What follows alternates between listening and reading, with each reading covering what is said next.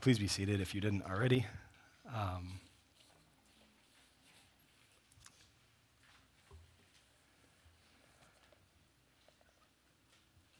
It's an exciting text, which might not be your initial reaction to it,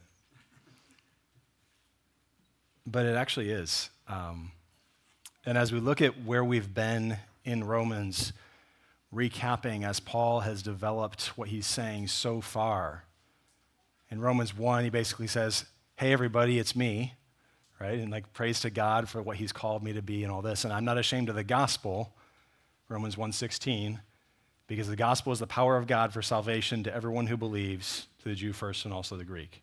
Right? That's his initial statement, his initial thesis. Then he turns to this, but the wrath of God has been revealed against all ungodliness.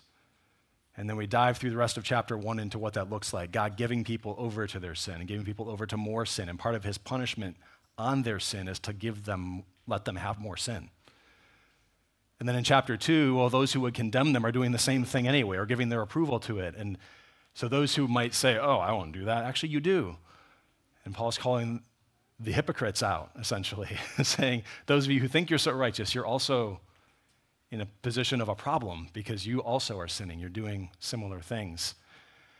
And he speaks specifically to the concept of circumcision in Jewish culture, and is that worth something inherently? Well, no, it's meant to be tied into what God is doing in your heart and in your life. And so if you're not actually following him, it's useless. And this concept in the early parts of chapter 2, God is going to give to each person in alignment with the things they've done. Like that the way that you behave in life is going to end up being reflected in the end. And the only way that you're going to be in a place of righteousness is through Jesus and through the Spirit's work in your life to do any good. But as he's developing this in chapter 2, he's showing Gentiles, the nations out there, all those people, Jews, those who have been God's people throughout history, are in the same spot. They're in the same exact place where they are called to holiness, and none of them make it. And so we get to chapter 3, and this is why he starts off with a question. What advantage has the Jew? He's responding to this entire setup in chapter 2 where he said, your circumcision doesn't count for anything unless you're actually following God. Your so-called righteousness is nothing because you're doing the same thing, all this kind of stuff. He's saying you think you have the law and that you're teaching other people and you're so great, but you're doing the same sin.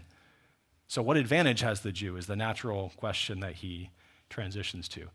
So we're going to look at this in these 20 verses that Megan read for us. We're going to see what Paul develops here, what God aims to show us here. And as we do that, or as we start to do that, let's pray first that God would give us help. Father, we thank you for the way that you do not just provide hope, but you also show us the problem. For the way that we can see the depths of sin and the depths of where we would be without you, and it can enhance our worship of you. Pray that as we look at this, Spirit, you would be active through the words that I say, through the thoughts that are going through all of the minds here in this place, that you would be speaking to our hearts, that you would be changing our lives, that this would not be a time of hearing merely human words, but that you would be speaking, that the word of God would be coming to bear on human hearts, and that we would be changed into the image of Jesus more after this time than we were prior, that all of this would be for your glory and for your worship. In Jesus' name, amen. So there's always an interesting time when you're thinking through like what you're supposed to put on the notes slides and stuff in sermon prep and like what you're going to call the sermon and all this. And you know, sermon titles, there's a special verse at the end of Revelation 2 where it says the preacher must always have a sermon title. I don't know. You might not have seen that letter before. It's kind of hidden back in the back of the Bible. But this, I titled this sermon, Universal Sin, Faithful Judge. It also could have been called something like Real Universalism, Everyone's a Failure. Was pondering that, or False Supremacy. Any number of things. So there's multiple themes that intertwine here. But part of what we have to see is from the first step of Romans 1:16, Paul's telling us this letter is about God's faithfulness and about his working out of salvation throughout history. So if we were to look at this chapter and settle only with all are condemned, or there is none righteous, no, not one, and that were our summary message or something, we'd be missing the real point That is, though there is none righteous, no, not one, God is faithful, and he's working out this plan of salvation. So as we start in on the first few verses here, the first summary point to consider is that privileged unbelief can't stop God's faithfulness. Privileged unbelief can't stop God's faithfulness. Then what advantage has the Jew? Or what is the value of circumcision? God, why did I have my babies snipped after they were born? Like, what is the point of this then if it doesn't automatically rescue me, save me? Much in every way is the advantage. To begin with, the Jews were entrusted with the oracles of God. So Paul says, yes, there is an advantage to being a Jew. You were given the word. You were given Torah. You were rescued from Exodus. You were given practices to establish a faith and remind you of faith. You were rescued from exile and brought back even after turning away as a nation. You were entrusted with the oracles of God. So yes, there's an advantage there. There's a privilege to being a Jew. And yet, verse 3, what if some were unfaithful? And he says, what if, and we know it is an if, right? Like, it's a reality. It's not just a hypothetical what if. Like, maybe, can you conceive of the possibility someone might be unfaithful? It's like, well, no, look around. Look where we went to Babylon. We went to Assyria. We were unfaithful as a Jewish people, Paul's saying. What if some were unfaithful? Does their faithlessness nullify the faithfulness of God? So you have this issue where the Jews are privileged, but unbelief wastes privilege. And I was starting to try to just find somewhere that someone had written a story up, a little biopic that I could, read this article here and it'd be all cool, but I couldn't find one. But you've all heard of this, where someone is born into great wealth and then they squander it. Now, whether that's modern wealth, where it's like their parents are making a bunch and pay for all their college and pay for all their everything. They give them a car when they're 5 and they give them their first beer when they're 10, and like all this kind of stuff. And they get through life and they never have to do anything. And you're like, oh my goodness, they're so spoiled.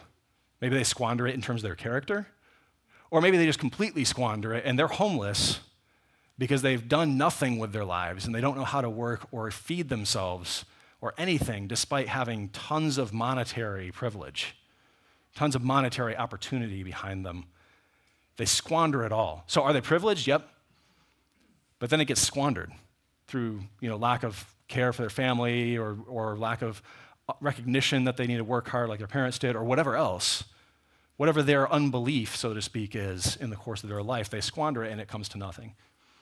Similarly, the Jews were a very privileged people but squandered the privilege they were given. They were given the oracles of God. They turned away. They didn't get it. They took it wrongly. But despite that fact, does their faithlessness nullify the faithfulness of God? We're saying that God is being faithful, right? This is the whole charge. Paul's saying God's being faithful. He's bringing salvation. Yeah, but they're unfaithful. Does that kill God's plan? Does that kill God's faithfulness? Because now he's saying he's going to work through his people. It didn't work. Is God unfaithful? We can't breeze over this question. It's a real one. It's a real one we should conflict with. God says, Abraham, I'm going to call you out, and you're going to be my people, and you're going to bless the world. And they utterly fail. Like there is no sense in which the Jewish people turned into this grand blessing to the world.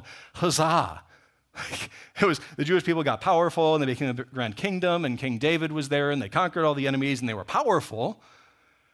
And they turned away from God, and they splintered into two sides, and they continued to have idolatry and everything else, and they get worse and worse and worse, and eventually they're exiled. The blessing to the nations is now in chains in far-off lands. Looking back geographically toward Jerusalem, praying in hopes that maybe someday they'll be restored. But that is not a blessing to the world. That is not a country that has said, we are God's people forever, amen, and we want you all to come and understand this and experience this. We don't read in First and Second Kings and Chronicles of a history of a people who is just welcoming in the foreigners and showing them the truth and caring for them. Like we see Solomon bringing in the Queen of Sheba, like, look at all my wealth, my monkeys and my plants and everything else. Like, okay. And perhaps he told her of God giving him that great wisdom. But that doesn't turn into an evangelism story. Solomon, after all, had 700 wives and 300 concubines. They evangelized him. He brought in all their idols. So at the time when Israel might have been the greatest opportunity to bless the world during Solomon's reign, instead, the world came in and brought its idols. And Israel accepted them and turned away. So has God failed? Because his whole plan, as stated, was through Abraham, bless the world, didn't happen. So don't breeze over this question, has God failed? And then the answer. This is the first time in Romans that we encounter this phrase in Greek. I'm going to make you learn it. I never make you learn Greek phrases, but this one's so cool. And it comes up several times. And I just feel it's so much stronger in Greek than it is in English, and we have to find different ways to translate it and everything else to try to make it happen. Does their faithlessness nullify the faithfulness of God? Meganoita. So go ahead, say that out loud. Meganoita. Meganoita. It's two words. One is may, and that doesn't mean a month. May means like no. It's a negation phrase. So whatever follows may is being reversed, is being negative, canceled out. Okay, so may by itself means almost nothing. It's a not this thing. Genoita is a verb, the verb to come about, to come into existence, to come to being. So my own like Eric slang from growing up in the 90s translation of this first phrase is don't even think about it. Like may it never come into being is what Paul is saying by the combination of those two words, meganoita. Let it not become. So like, has their faithfulness nullified the faithfulness of God? Don't even think about it. Like it's not even worth considering because it's so not possible that the faithlessness of people would nullify, cancel out the faithfulness of God. He is still faithful. Verse 4, the rest of it, let God be true though everyone were a liar. As it is written, that you may be justified in your words and prevail when you are judged. So this first question of privileged unbelief and the impact, does it stop God's faithfulness? Meganoita, like don't even think about it. Not a consideration in the world. Let it not come to be that someone would think that because God is still faithful. He is still working in this. He is true, even if everyone in all of existence is a liar. We're about to enter the wonderful world of deepfakes everywhere. Thank you, AI. We're already starting to get it. New Hampshire got some calls from Joe Biden that weren't real, but it sure sounded like him. New Hampshire Democrats, I don't know if you all heard about this or not. Some people did, some people didn't. But just leading up to the Republican primaries, and I guess it was also like some Democrat primary happened at the same time or something, but a bunch of Democrats registered as Democrats got calls from Joe Biden. His voice, his mannerisms sounded just like him, letting them know they did not need to go out and vote tomorrow. I think most of them still went and voted, probably, but maybe they didn't. Maybe some didn't. It was Joe Biden. You could be so sure it was his voice, his mannerisms. It wasn't really Joe Biden. It's what we call deep fake technology. It's happening in terms of audio. It's happening in terms of video.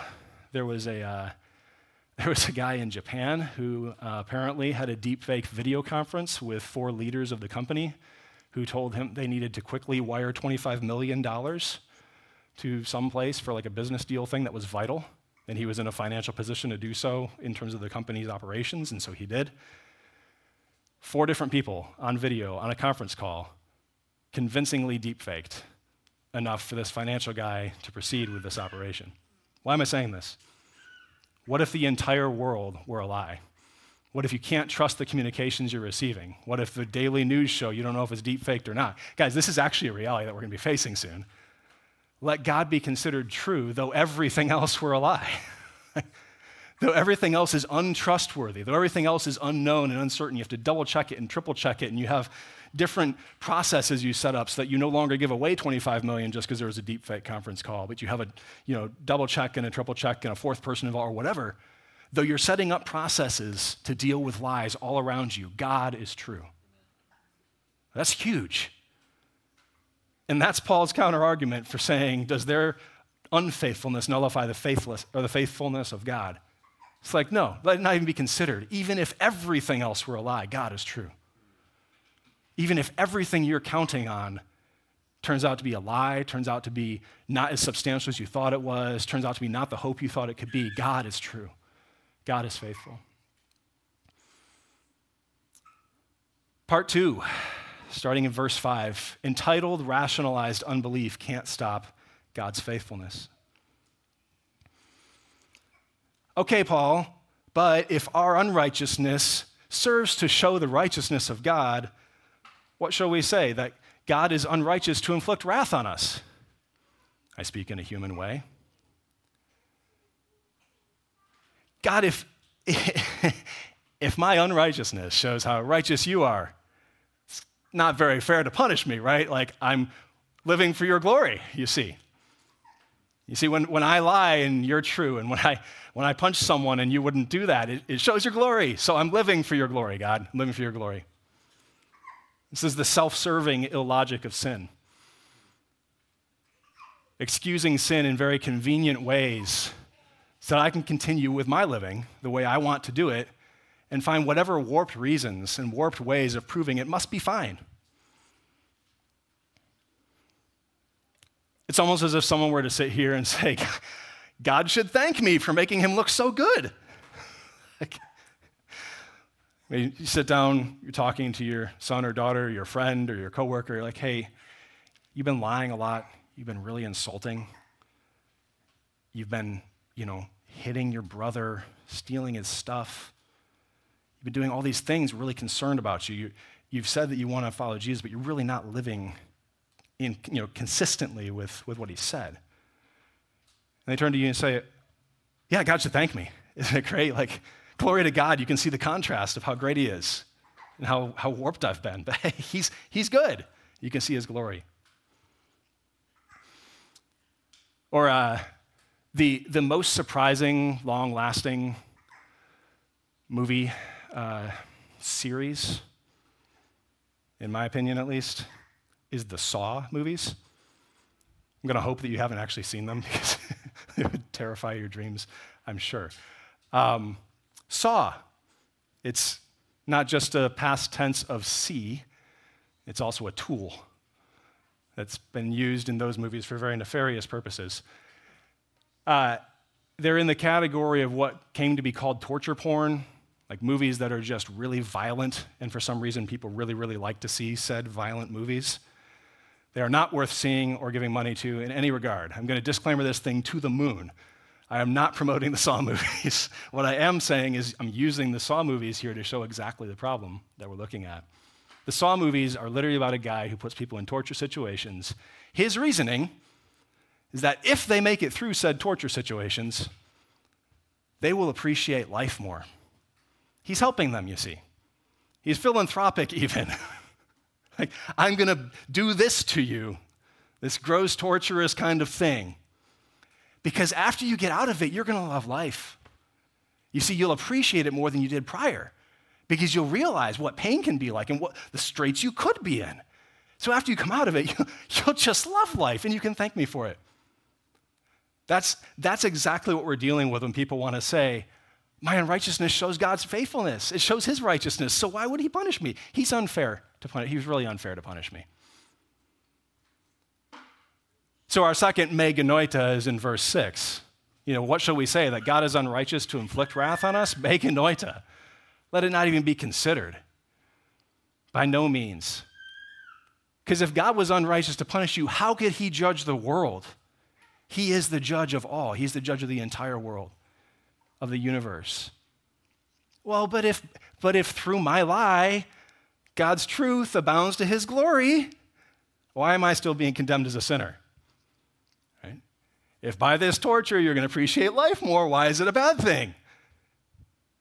Doing a horrible thing that God can use for good doesn't make the horrible thing a good thing. And I think we all generally get that as a concept, but I think it's also worth remembering that we rationalize our sin far too often.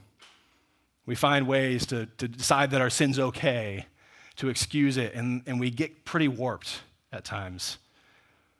Or why not do evil that good may come of it? As some people slanderously charge us with saying, their condemnation is just. But this is the exact response we could give to the life of Joseph.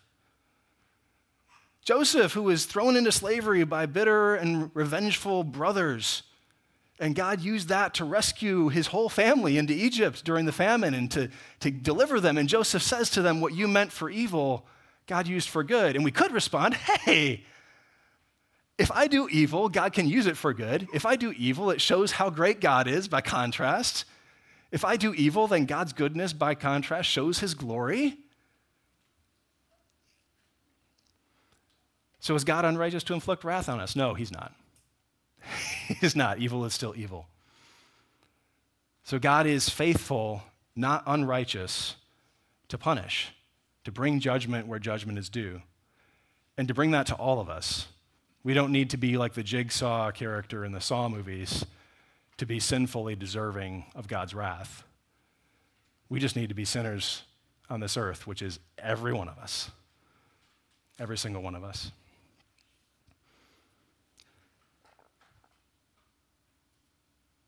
So then, universal sin is called to account. What then, verse 9, are we Jews any better off? Okay, now remember, the Jews are privileged. That's established at the start of this. They're privileged. They're given the oracles of God. But are we any better off? No, not at all. Despite privilege, despite the opportunity, no better off. It's been squandered through unbelief. The whole point's been missed along the way. So are the Jews any better off? No, not at all. For we have already charged that all, both Jews and Greeks, are under sin. As is written, none righteous, no, not one. This sequence that he quotes, this is not one single quote. It's kind of an amalgamation of various quotes from Psalms and throughout Scripture.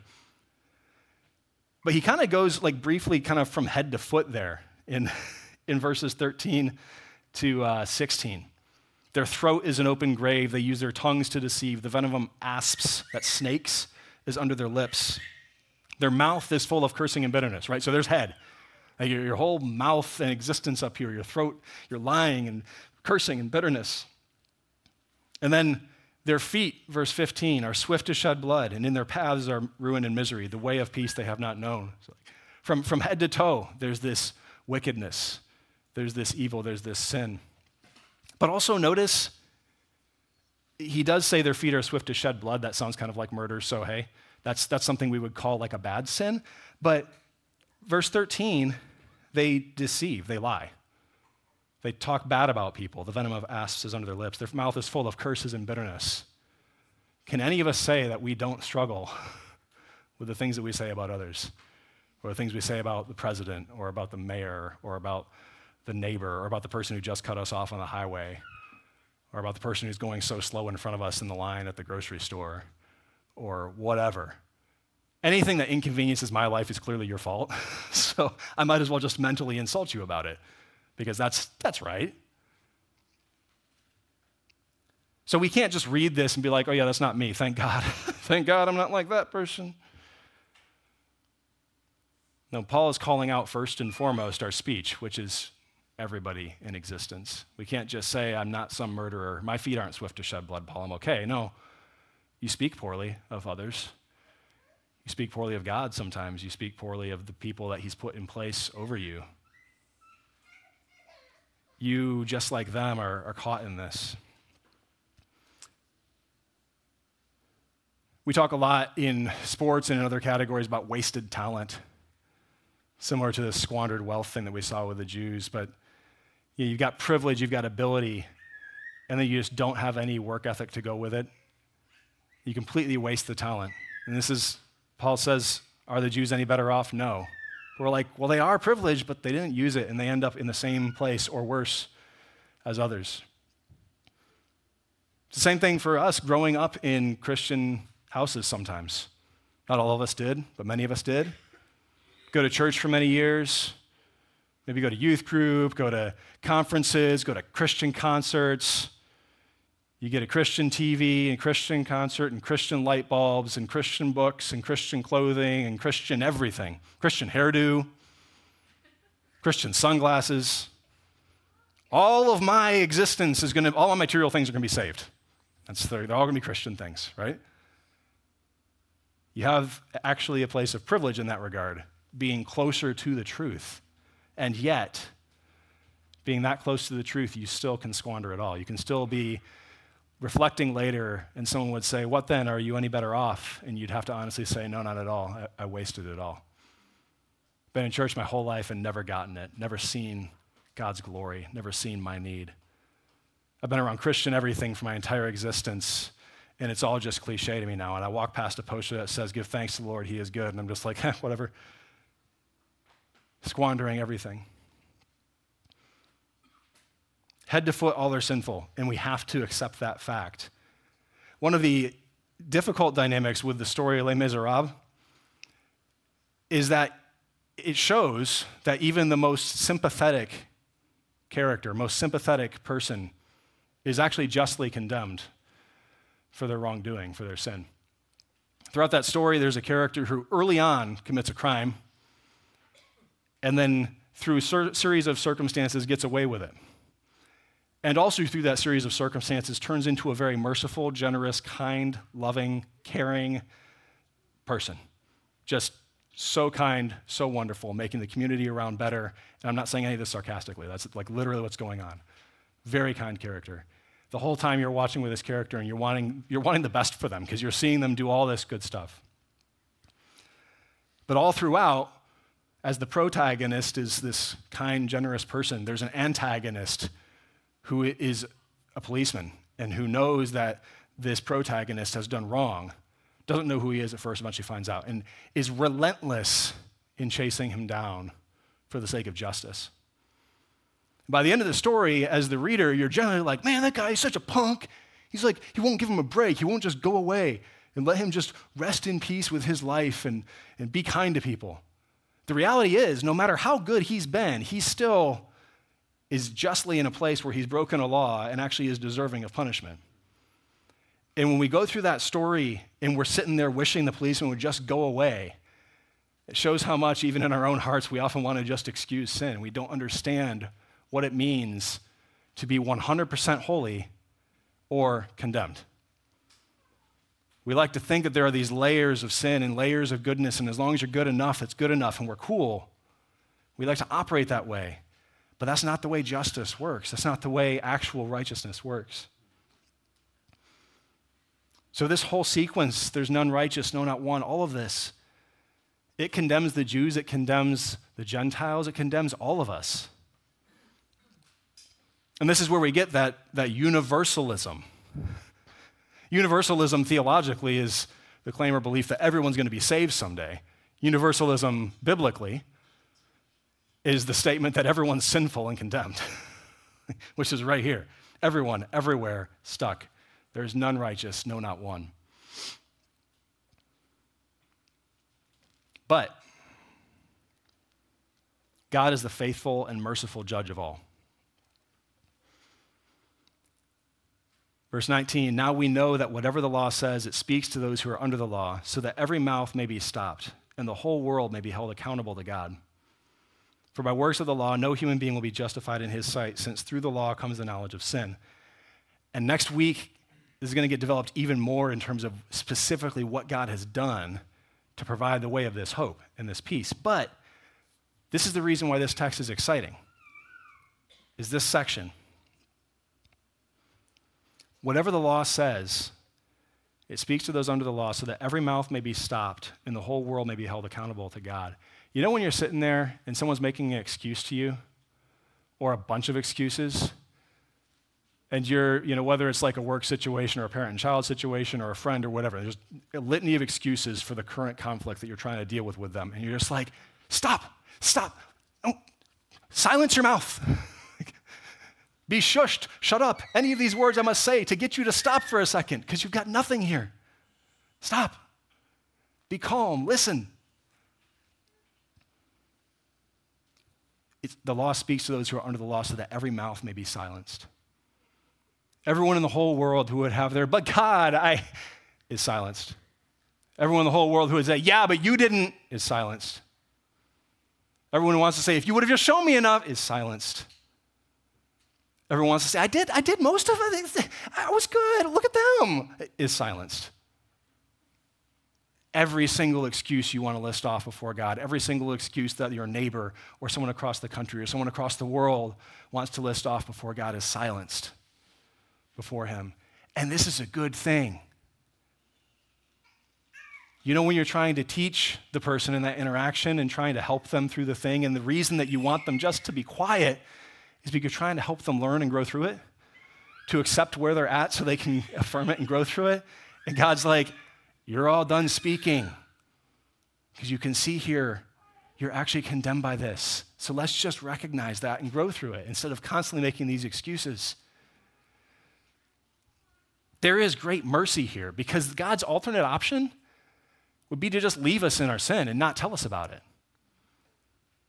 Like a doctor to whom you go and they don't want to give you so much bad news, so they just let you live with the bad news without telling you.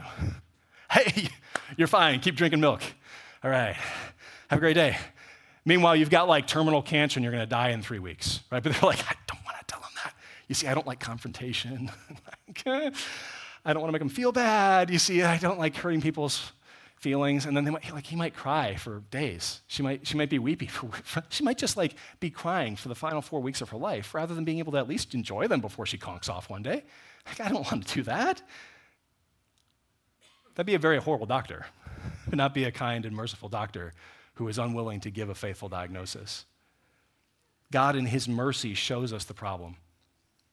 In His mercy, calls us out to recognize the problem.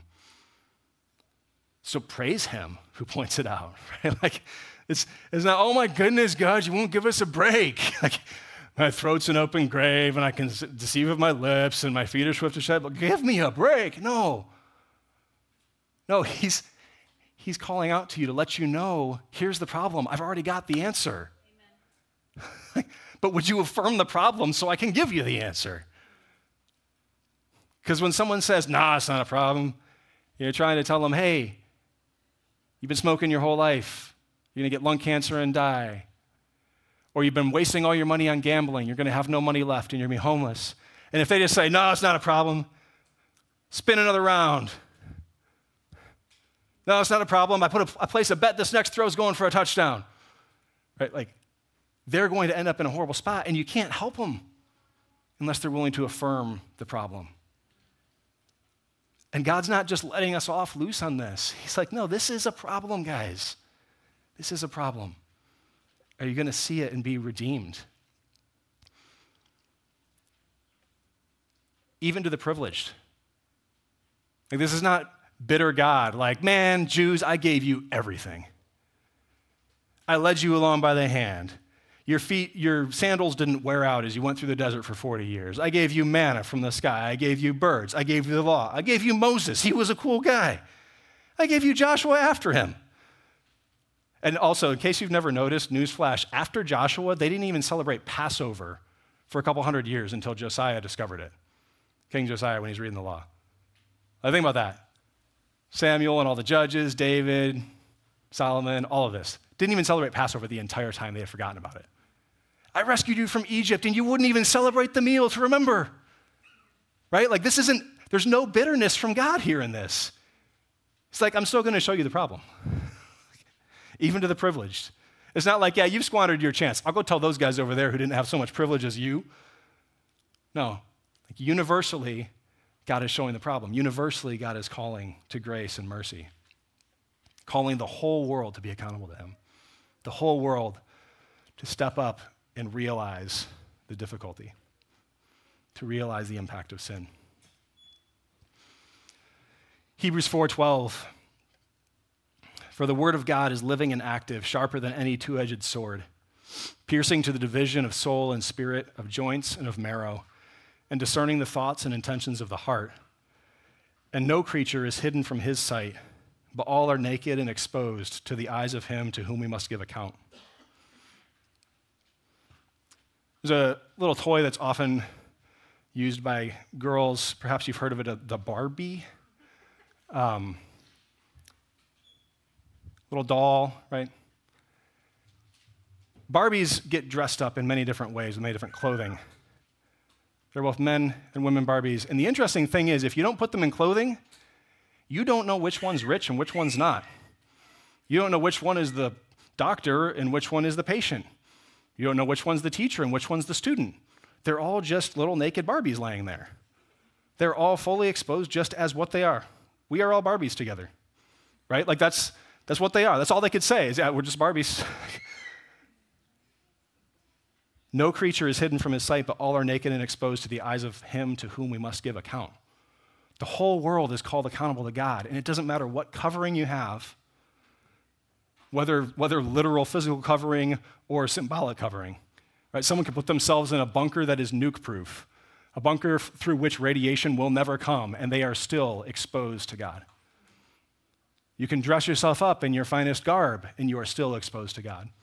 You cannot dress yourself up in finest garb because you're not going to be like those legalists, and you're still exposed to God.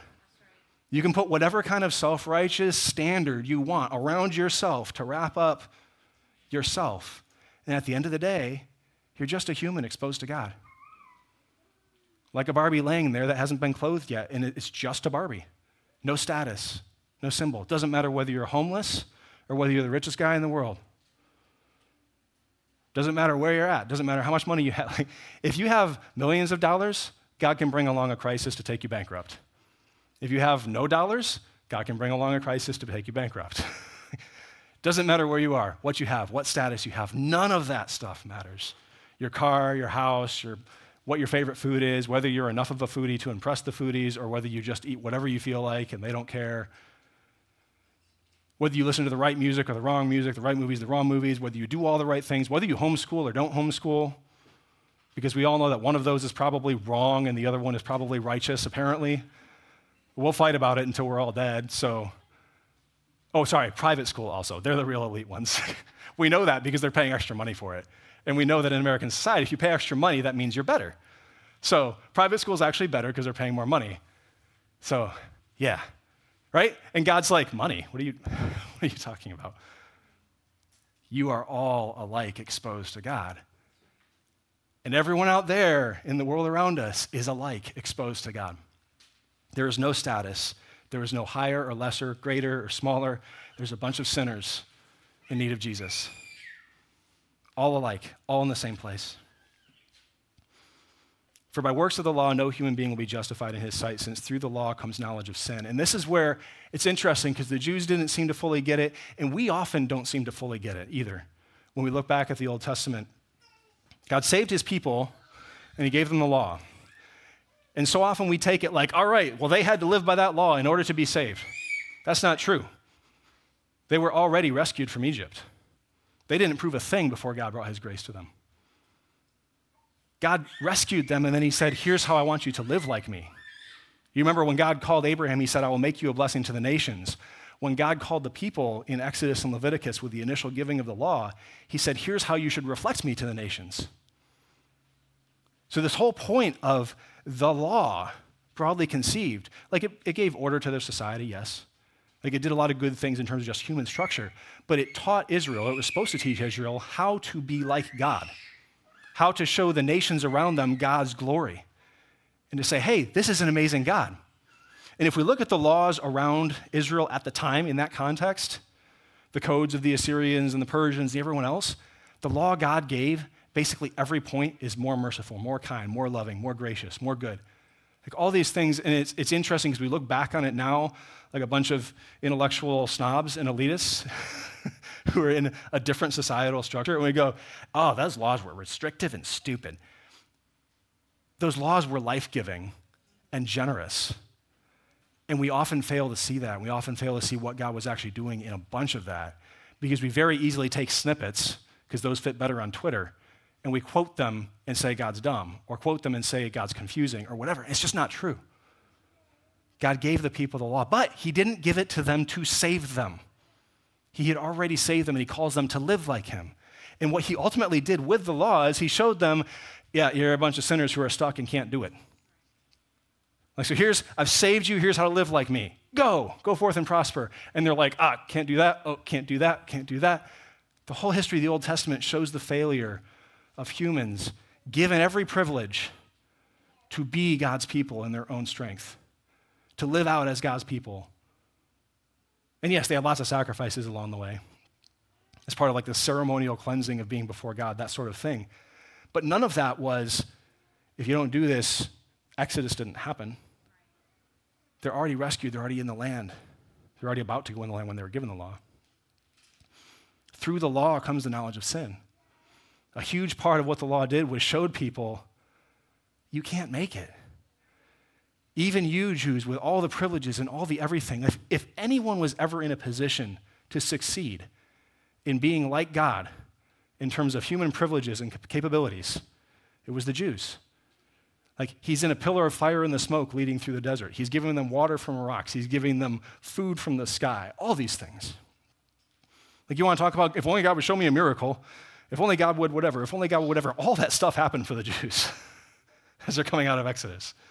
Plagues on the people to get them out of Exodus in the first place, which are already astounding. Then all the stuff. Stack up all the privilege and it still fails. So what do we do with all this? Because we've got God's holding the whole world accountable, and God's so gracious as to point it out to us and to give us the diagnosis. I think one of the first things we need to realize here is that this description in chapter 3, 1 through 20, this is what free will really looks like when trapped under sin. When God gives people privilege and opportunity and gets them a leg up out of their sin and whatever else, none is righteous, no, not one. No one understands. No one seeks God. All have turned aside. Their throat is an open grave. The venom of asp is under their lips. The way of peace they have not known. There is no fear of God before their eyes.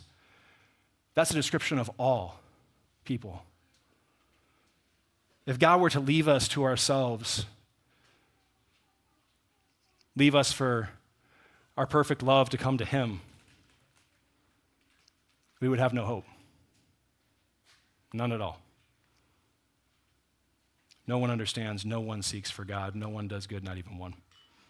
This is the real universalism, and it's not good news, it's not a gospel. The real universalism is the reality staring us in the face that the entire universe would have no hope in any regard, even when giving a leg up. Like, it's not just that God preserved us from being as wicked as we could be, He did. Like common grace, sin does not ravage the world like it could. People still do good things, relatively speaking. It's not just that, because He also gave the Jews in particular an extra leg up. He has demonstrated to us throughout salvation history that there is no chance in the world that if God were to leave us entirely to ourselves, that we would be rescued, or that we'd make it, or that we'd find Him, or that we'd care. We'd be self-serving, self-excusing, sin-rationalizing, privilege-wasting people headed to hell. So God stepping in to rescue us is awesome, is worthy of all praise. And yet in our democratic ideals, we demand fairness. And chapter 3 shows us what fairness would look like. All are condemned. This is utterly fair. And we have to come to grips with that part if we never have. When we say, fairness, let them choose, let them decide, fairness, fairness, fairness, here is fairness. Everyone alike equally has turned aside. Together they become worthless. No one does good, not even one. This is very fair. Very, very eminently fair. God leaves people to what they really want. He leaves them to their sin, He turns them over. And people giving great fairness, great level playing field, all turn aside.